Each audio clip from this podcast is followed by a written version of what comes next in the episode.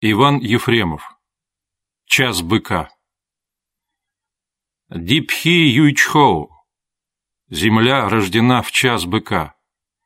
Иначе демона. Часа ночи. Старый китайско-русский словарь епископа Иннокентия. Пекин, 1909 год.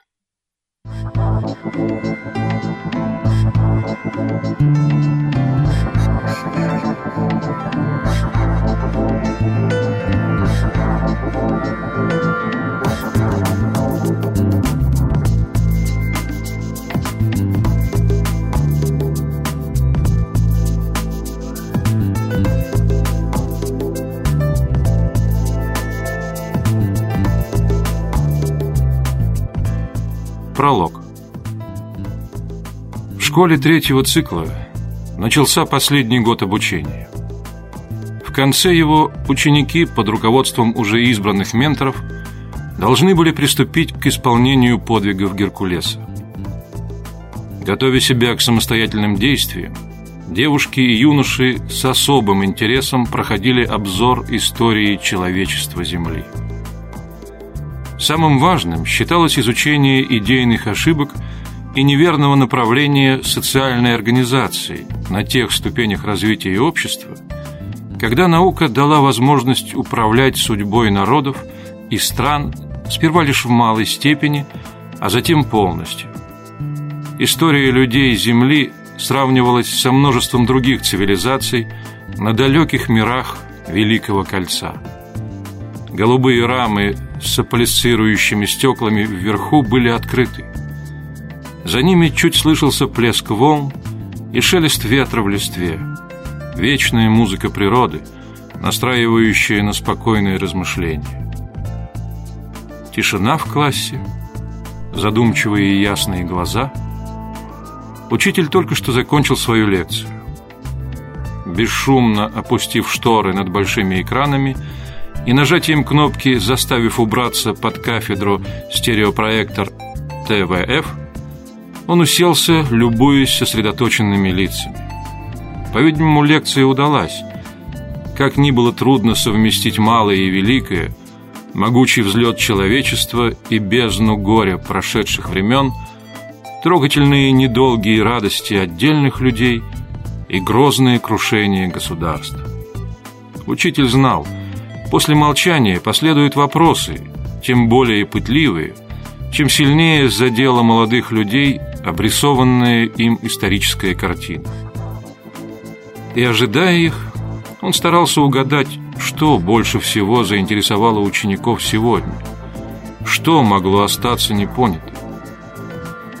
Пожалуй, психология людей в трудные эпохи перехода от низших общественных форм к высшим – когда вера в благородство и честность человека, в его светлое будущее разъедалась нагромождением лжи, бессмысленной жестокости и страха. Сомнения обезоруживали борцов за преобразование мира или делали людей равнодушными ко всему, ленивыми циниками. Как понять чудовищные массовые психозы в конце ЭРМ, эры разобщенного мира – приводившие к уничтожению культуры и избиению лучших. Молодые люди ЭВР, эры встретившихся рук, безмерно далеки от всего, что связано с истерически напряженной нервозностью и страхами прошлых времен. Мысли учителя прервались, когда из-за столиков в разных рядах одновременно поднялись девушка и юноша, похожие друг на друга манерой широко открывать глаза – что придавало обоим удивленный вид. Они переглянулись, и юноша поднял руку, обращенную ладонью вверх. Жест вопроса. Правильно ли сказать, что весь исторический опыт утверждает неизбежную победу высших форм над низшими, как в развитии природы, так и в смене? Начал юноша. Правильно, Ларк. Если исключить особенные стечения обстоятельств, которые очень редкие, как все то, что выходит из границ великого диалектического процесса усреднения, ответил учитель. Например, случай с Зирдой, чьи мертвые развалины поросли черными маками, спросила Пуна, вытягиваясь во весь невысокий рост. Или другие, открытые позже планеты, добавил учитель, где есть все для жизни. Голубой свод могучей атмосферы, прозрачное море и чистые реки, теплые светила. Но ветры перевивают мертвые пески, и их шум вместе с шумом моря или грозы — единственные звуки, нарушающие безмолвие громадных пустынь. Мыслящая жизнь в диком заблуждении убила себя и все живое, едва прикоснувшись к мощи атома и космоса. Но мы уже заселили их? О да. Но какое значение это имеет для тех, чьи следы развеялись пылью миллионы лет назад, не сохранив ничего, чтобы мы смогли понять, как и зачем они уничтожили себя и всю жизнь своей планеты? В проход между столиками скользнула Айода, молчаливая и пламенная, по общему мнению класса, похожая на древних девушек Южной Азии, носивших в прическах или за поясами острейшие кинжалы и смело пользовавшихся ими для защиты своей чести. «Я только что читала о мертвых цивилизациях нашей галактики», — сказала она низким голосом. «Не убитых, не самоуничтожившихся, а именно мертвых. Если сохранилось наследие их мыслей и дел, то иногда это опасный яд, могущий отравить еще незрелое общество, слепо воспринявшее мнимую мудрость. Иногда же драгоценный опыт миллионов лет борьбы за освобождение из пут природы. Исследование погибших цивилизаций столь же опасно, как разборка древних складов оружия, временами попадающихся на нашей планете. «Мне хотелось бы посвятить свою жизнь таким исследованиям», — тихо добавила девушка. «Кажется, мы отклоняемся в сторону от того, с чего начал Ларк», — сказал учитель. Пуна спросила не точно. Поднялся плотный черноволосый юноша. Он оглянулся на товарищей, большинство которых подняли руки, едва не подскакивая от нетерпения. Следует ли понимать так, что начавшееся развитие общества обязательно или переход в высшую коммунистическую форму – или всеобщая гибель? И ничего другого? Продолжал он. Формулировка неверна, Кими, возразил учитель. Нельзя приравнивать процесс общественного развития к двум чашам весов. Среди знакомых нам по кольцу цивилизаций известны случаи быстрого и легкого перехода к высшему коммунистическому обществу. Мы только что говорили о самоуничтожении разобщенного мира, достигшего больших научных и технических познаний. Бывали периоды долгого смятения, убийственных войн, отбрасывавших человечество некоторых планет назад в нищету и одичание. Начиналось новое восхождение, новая война. И так несколько раз, пока производительные силы планеты не истощались и технически не деградировали. Эту деградацию потомкам приходилось исправлять веками, несмотря на беспредельное могущество высшей общественной формы – и помощь разума Великого Кольца. Но и тут приход этой формы коммунистического общества был неизбежен? Разумеется. Тогда я неправильно поставил вопрос. После некоторого раздумья сказал Кимми. Известны ли случаи, когда человечество на какой-нибудь другой планете достигало высокого уровня науки, техники, производительных сил, но не становилось коммунистическим? и не погибала от страшных сил преждевременного познания. Много ли таких исключений из общего закона развития, который, если он общий, должен их иметь? Учитель с минуту думал, опустив глаза на полупрозрачный зеленый пульт кафедры, под которым во время лекции загорались нужные справки и цифровые данные. Удивительная история планеты Тарманс была сенсацией в памяти старшего поколения. Конечно, они знали и его юные ученики. Немало книг, фильмов, песен и поэм вызвала к жизни эпопея звездолета «Темное пламя». Тринадцать ее героев увековечены группой из сияющего красноватого камня на маленьком плоскогорье Реват, на том самом месте, откуда начал свой путь звездолет. Аудитория молчаливо ждала. Ученики старших классов были достаточно тренированы в выдержке и самообладании. Без воспитания этих необходимых свойств человек не мог ни выполнить подвигов Геркулеса, ни даже приступить к ним. «Вы имели в виду, — Планету Торманс? Наконец заговорил учитель. Мы знаем только ее, хором ответили ученики. А сколько было других, ей подобных? Не могу сказать без детальных справок. Учитель улыбнулся чуть беспомощно. Я историк Земли и знаю о цивилизациях других планет лишь в общих чертах. Надо ли напоминать вам, что для раскрытия сложнейшего процесса истории иных миров нужно очень глубокое проникновение в суть чуждых нам экономики и социальной психологии? Даже для того, чтобы понять, хороша или плоха цивилизация, несет она радость или горе, расцвет или гибель? Откликнулся сидевший у окна мальчик, выделявшийся среди других серьезностью. Даже для того, Миран, подтвердил учитель. Иначе мы не будем отличаться от наших предков, скорых в действии и незрелых в суждениях. Я сказал вам о погибших от неразумия планетах, но ведь были и другие миры, где никто никого не убивал, и тем не менее разумная жизнь на них кончилась, как говорили в старину, естественным путем. Мыслящий вид жизни на этих планетах вымер, как вымирают неизбежно все сменяющие друг друга виды животных, и человек тоже, если он пренебрежет познанием биологических явлений в их историческом развитии. Эти планеты, устроенные, прекрасные, были переданы вымирающими их обитателями другим, для которых наиболее подходила совокупность их естественных условий.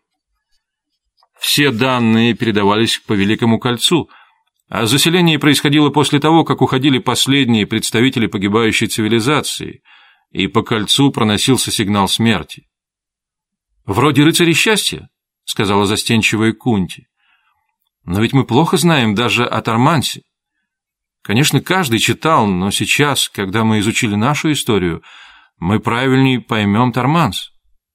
Тем более, что планета населена нашими же людьми, потомками землян, и все процессы ее развития аналогичны нашим, согласился учитель.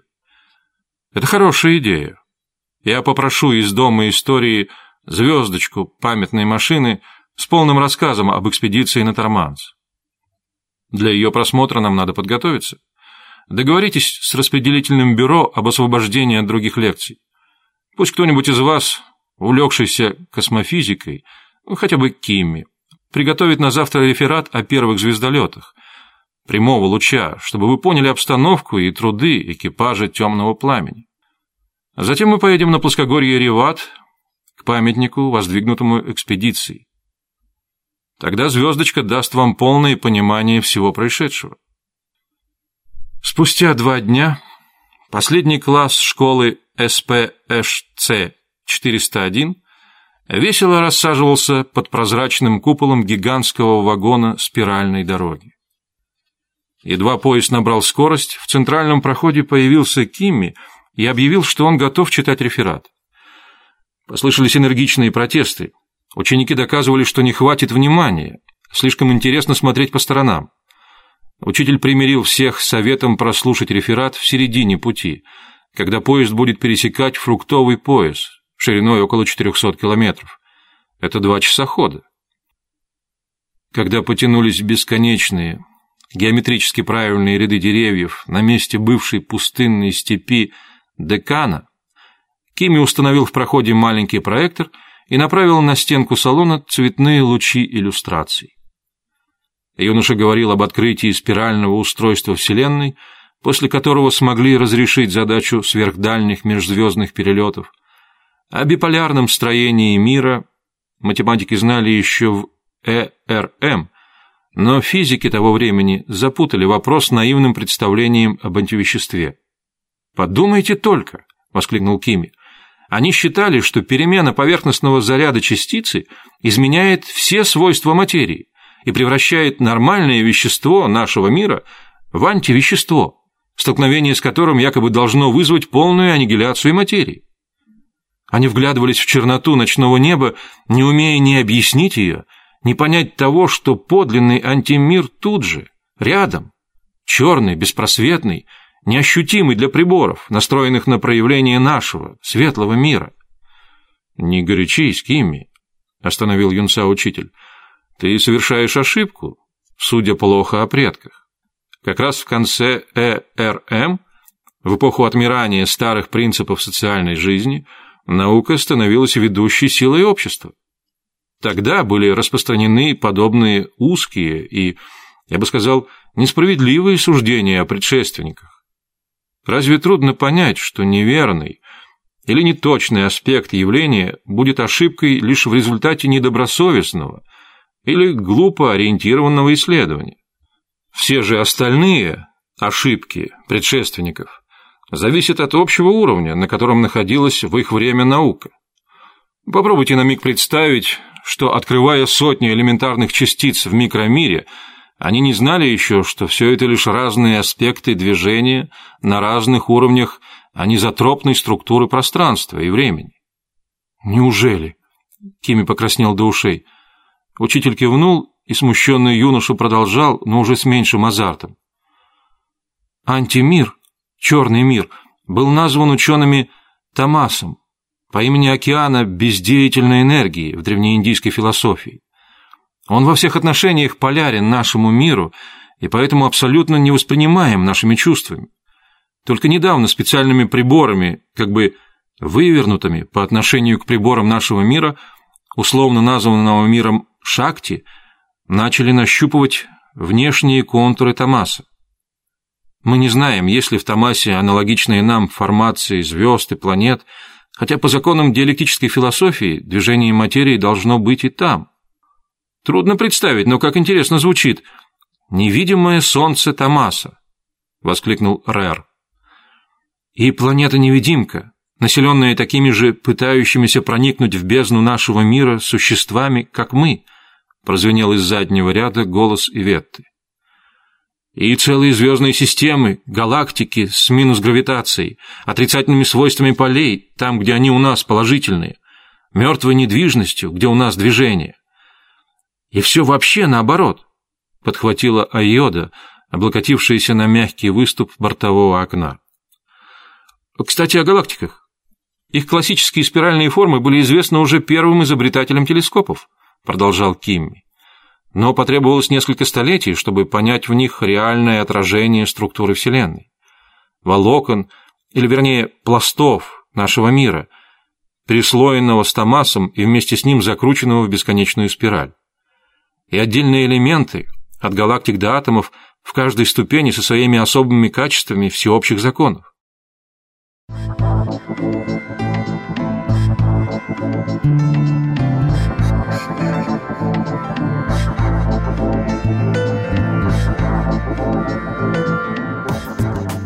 Оказалось, что свет и другие излучения никогда не распространяются во Вселенной прямолинейно, а набиваются на спираль, одновременно скользя по геликоиде и все более разворачиваясь по мере удаления от наблюдателя.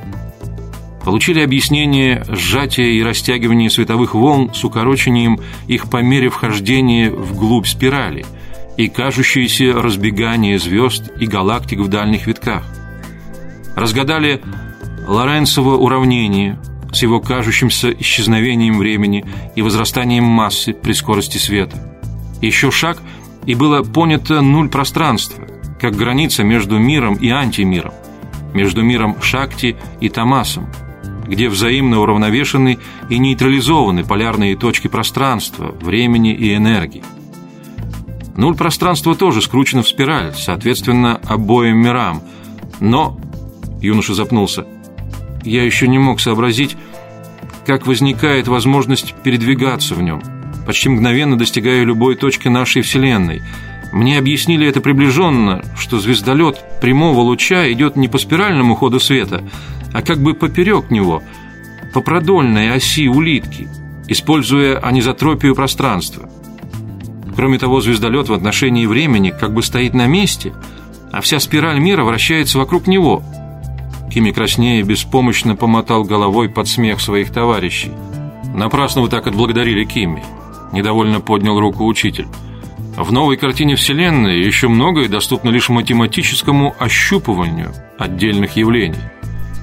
Вы забыли, что наука движется во тьме незнаемых глубин мира, подобно слепцу с протянутыми руками, осязая неясные контуры.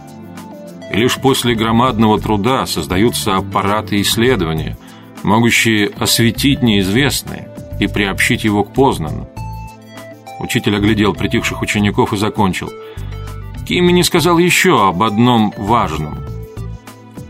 Давно были угаданы области отрицательной гравитации в космосе, но лишь три века назад они получили свое объяснение, как провалы из нашего мира в Томас или в нуль пространства. Иногда в них бесследно исчезали звездолеты иных цивилизаций, не приспособленные для движения в нулевом пространстве. Еще большей опасности подвергается звездолет прямого луча. При малейшей ошибке в уравновешивании полей он рискует соскользнуть или в наше пространство Шакти, или в пространство Тамаса. Из Тамаса вернуться невозможно. Мы просто не знаем, что делается там с нашими предметами. Происходит ли мгновенная аннигиляция, или же все активные процессы также мгновенно замирают – превращая, например, звездолет в глыбу абсолютно мертвого вещества. Это новое понятие вещества тоже явилось следствием открытия Томаса. Теперь вы можете представить себе опасность, какой подвергались первые ЗПЛ, звездолеты прямого луча, и среди них темное пламя. Но люди шли на этот чудовищный риск. Возможность мгновенно проникнуть в нужную точку пространства – стоило любого риска. А ведь совсем недавно овладение бесконечностью космоса казалось абсолютно невозможным. Не было видно никаких путей к разрешению этого проклятия всех времен и всех цивилизаций космоса, соединенных в Великом Кольце, но видевших друг друга только на экранах внешних станций. Триста лет прошло, как человечество вступило в ЭВР, новую эру осуществилась смелая мечта людей, и дальние миры находятся от нас на расстоянии протянутой руки по времени. Конечно, практически передвижение ЗПЛ не мгновенно.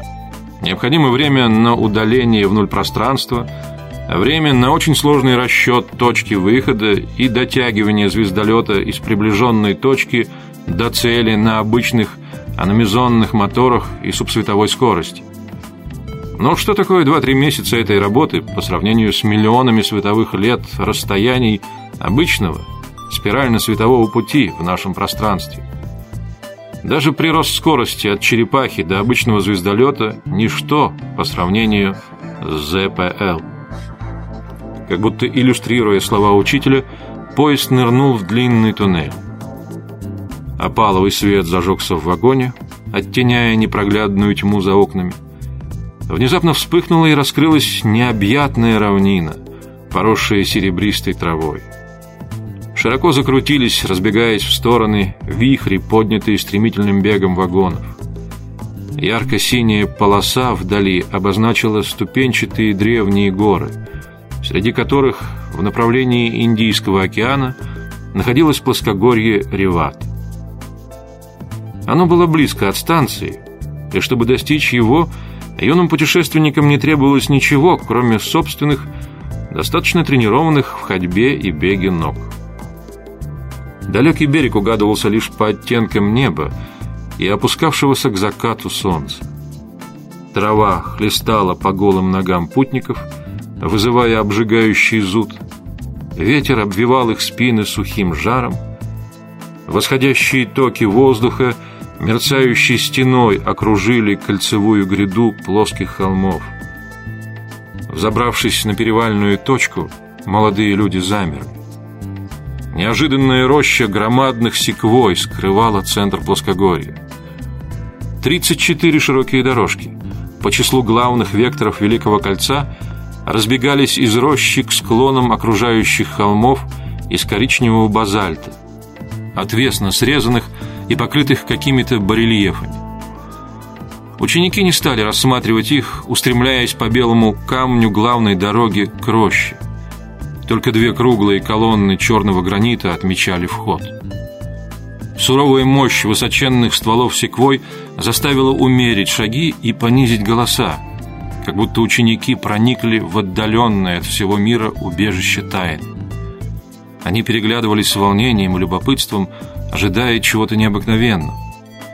Но когда они вышли на центральную поляну, под прежнюю неумолимую яркость неба, Памятник звездолету «Темное пламя» показался им слишком простым. Модель корабля, полусферический купол из темно-зеленого металла, рассекалась грубой прямой расщелиной, точно разрубленная колоссальным мечом. Вокруг основания под кольцевым выступом располагались изваяния людей. Площадка, подножие памятника, состояла из туго скрученной спирали светлого зеркально полированного металла, врезанного в черный матовый камень. Число скульптур на каждом полукружии разруба оказалось не одинаковым. Пять с западной, восемь с восточной. Ученики быстро разгадали несложную символику.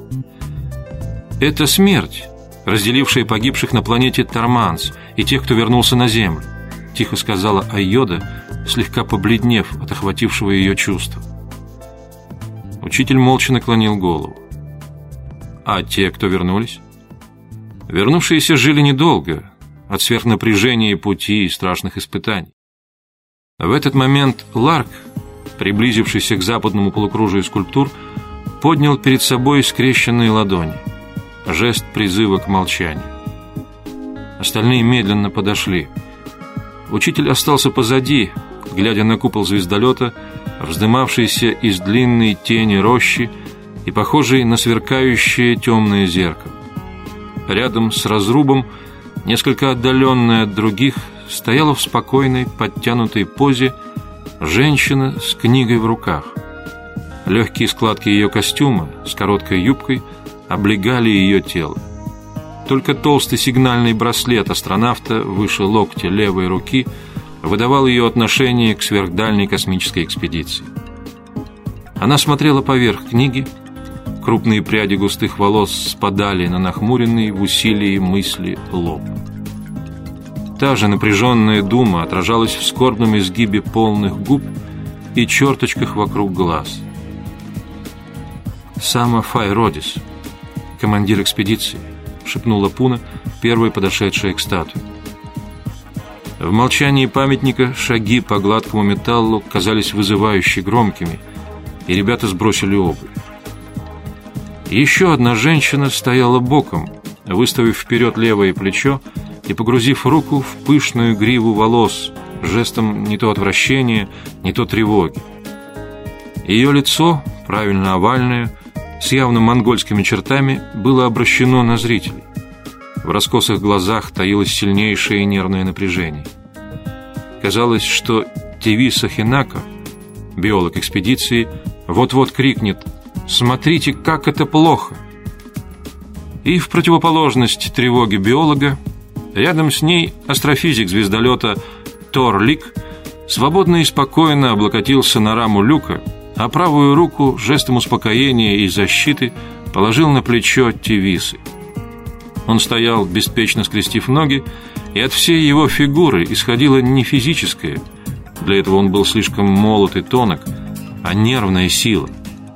Отвернувшись от астрофизика и склонив крупную голову, первый астронавигатор – Вир Норин простер правую руку перед грудью последнего из пятерки, инженера броневой защиты Гена Атала. Инженер высоко занес обе руки, держащие рукоять какого-то примитивного оружия. Его длинное лицо с узкими, близко посаженными глазами было грозным. Ген Атал предстал перед памятью Земли как воин в усилии битвы с злобным врагом. Статуи навсегда оставшихся на безмерно далекой планете и отдавших свои жизни неведомым людям Торманса резко освещались лучами заходящего солнца, пробивавшегося через вершины секвой. Скульптуры восьми вернувшихся оказались в сумеречной тени, точно подернутые покровом печали. Почти на линии разруба, совсем близко от пяти погибших и несколько отступая от всех остальных – стояли, крепко обнявшись, две женщины. Одна в полном расцвете сил, одетая в обтягивающую тонкую блузку с открытыми плечами и обычные брюки астронавта, она смотрела искоса из-под опущенных ресниц, горькая улыбка трогала короткую верхнюю губу. К ней прижалась невысокая девушка в полном костюме звездолетчицы, то есть легкой куртке со стоячим воротником и свободных брюках. Она вся напряглась в полуобороте, как бы сдерживая прорывающиеся чувства и упираясь бедром в часть какого-то прибора. Смотрела на зрителей с гневом, горем и редкой на земле жалостью, в упрямом волевом усилии сжав твердо очерченный крупноватый рот. Врач Звездного флота Эвиза Танет и антрополог-лингвист Чеди Даан прочитали ученики на постаменте, медленно передвигаясь к следующей скульптуре. Командир и самый ответственный специалист корабля, инженер аннигиляционных установок Гриф Рифт, был изображен в кресле пилота с руками, лежащими на условно намеченном пульте. Он повернул высоколобое, полное суровой решимости лицо, исчерченное морщинами раздумья и воли, от приборов к другим статуям, как если бы он внезапно собрался сказать своим товарищам нечто очень важное. И не только важное. Недобрая весть была ясно выражена художником в лице инженера. Рядом, тоже сидящий в кресле, выставив вперед руку с браслетом астронавта, инженер пилотных устройств Див Симбел нагнулся, не сводя глаз с гриф рифта. Он был изваян в профиль, боком к зрителю. Массивная голова с крепко сжатыми челюстями в противоположность остальным очень живым скульптурам казалась каменно неподвижной на склоненной могучей шее. Правая рука сжимала рукоять прибора. Див Симбел ждал сигнала. Три женские статуи на конце полукружия передавали совершенно иное настроение. Второй астронавигатор Мента Кор сидела, уютно свернувшись, поджав под себя ноги в углу чего-то вроде глубокого дивана. Ее широко открытые глаза под низкими бровями были устремлены вдаль, над лентой вычислительной машины. Она держала ленту обеими руками, почти вплотную к губам полуоткрытого в задумчивости рта. Тонкое мастерство сумело выразить торжествующую уверенность. Очевидно, астронавигатору удалось разрешить что-то очень трудное. Нея Холли, инженер биозащиты, такая же юная, как Чеди Дан, присела на краешек выступа, нагнувшись вперед и опираясь заложенными назад руками на короткие рычаги. Резко повернув голову влево, она смотрела как бы на внезапно появившегося врага. Суровая смелость выражалась во всей ее гибкой фигуре, одетой в блузу с засученными рукавами, расстегнутую на груди. Ноги, обнаженные по всей длине, были перекрещены в явном усилии, и левая, закинутая выше правой, упиралась в педаль. Небрежные пряди волос спадали на правое плечо, щеку и частично прикрывали лоб. «Она мне нравится больше всех», — шепнул Ларк, стоявший рядом подруге. Та промолчала, отрицательно качнув головой, и показала на третью звездолетчицу. Почти обнаженная, с вызывающим сознанием собственной силы своего тела, она выпрямилась с высоко поднятой грудью, обхватив ладонями немыслимо тонкую талию и опустив глаза. Старинная короткая прическа обрамляла ее суживавшееся к заостренному подбородку лицо. Всезнающая, неласковая усмешка играла на ее губах с ямочками в углах рта. Одно плечо прикрывали тонкие складки высеченного из черного камня шарфа, перекинутого из-под руки за спину. Может быть, скульптор был влюблен в этот образ. Во всяком случае, Олла Дес, инженер связи и съемки, воплотилась в поразительно живую статую, полную чувства и женственности. Но помещенный за Оллой на конце полукружия последний член экипажа звездолета Соль Сайн не смотрел на нее. А высунувшись из-за пульта машины, инженер-вычислитель сощурился в нежной усмешке, избороздившей лукавыми морщинками его худое лицо.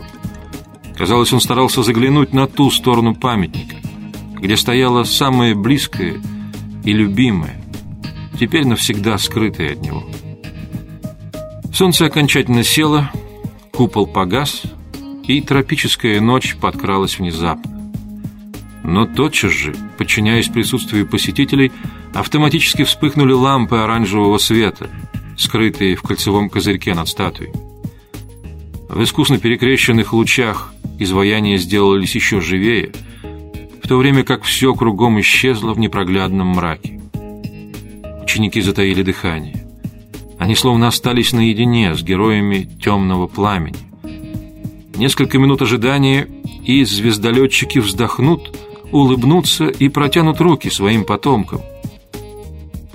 Но время шло, и застылая неподвижность фигур тяготила все больше.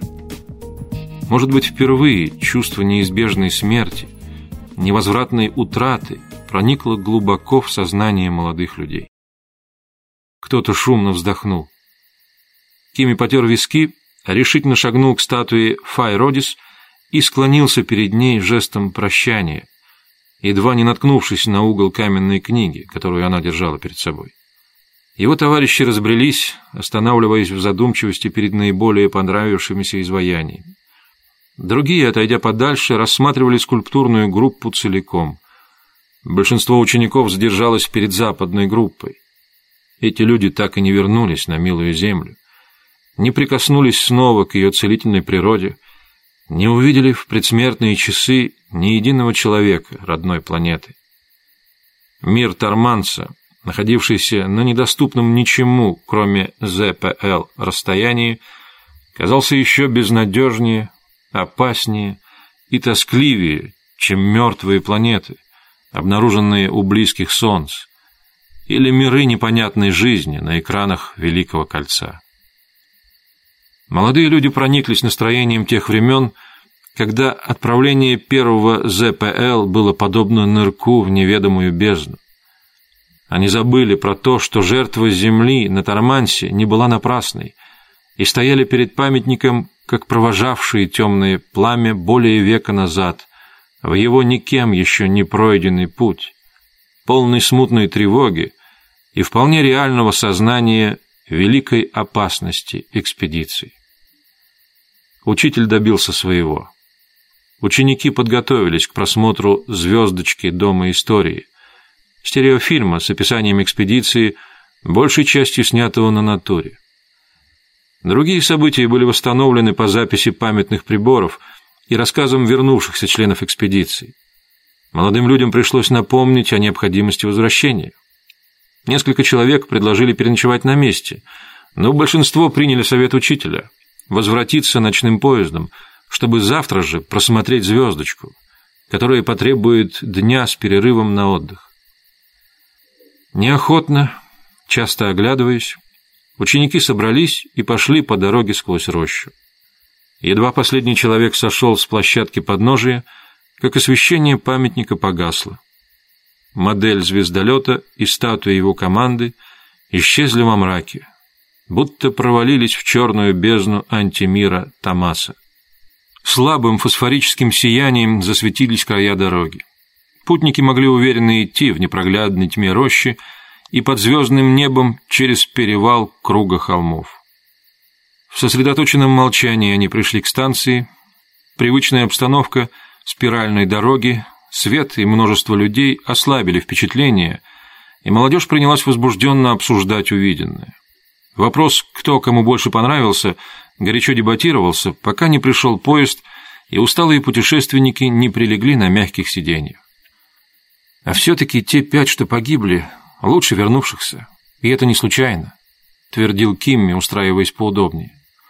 «Вовсе нет», — возразила свернувшаяся калачиком Пуна. «Мне Гриф-Рифт показался самым глубоким, твердым и умным. А зачем тогда он остался в корабле? Кто же кроме него мог справиться с аннигиляцией? Неужели ты не понял, что темное пламя погиб бы на Тормансе или в пути, и мы никогда ничего не узнали бы?»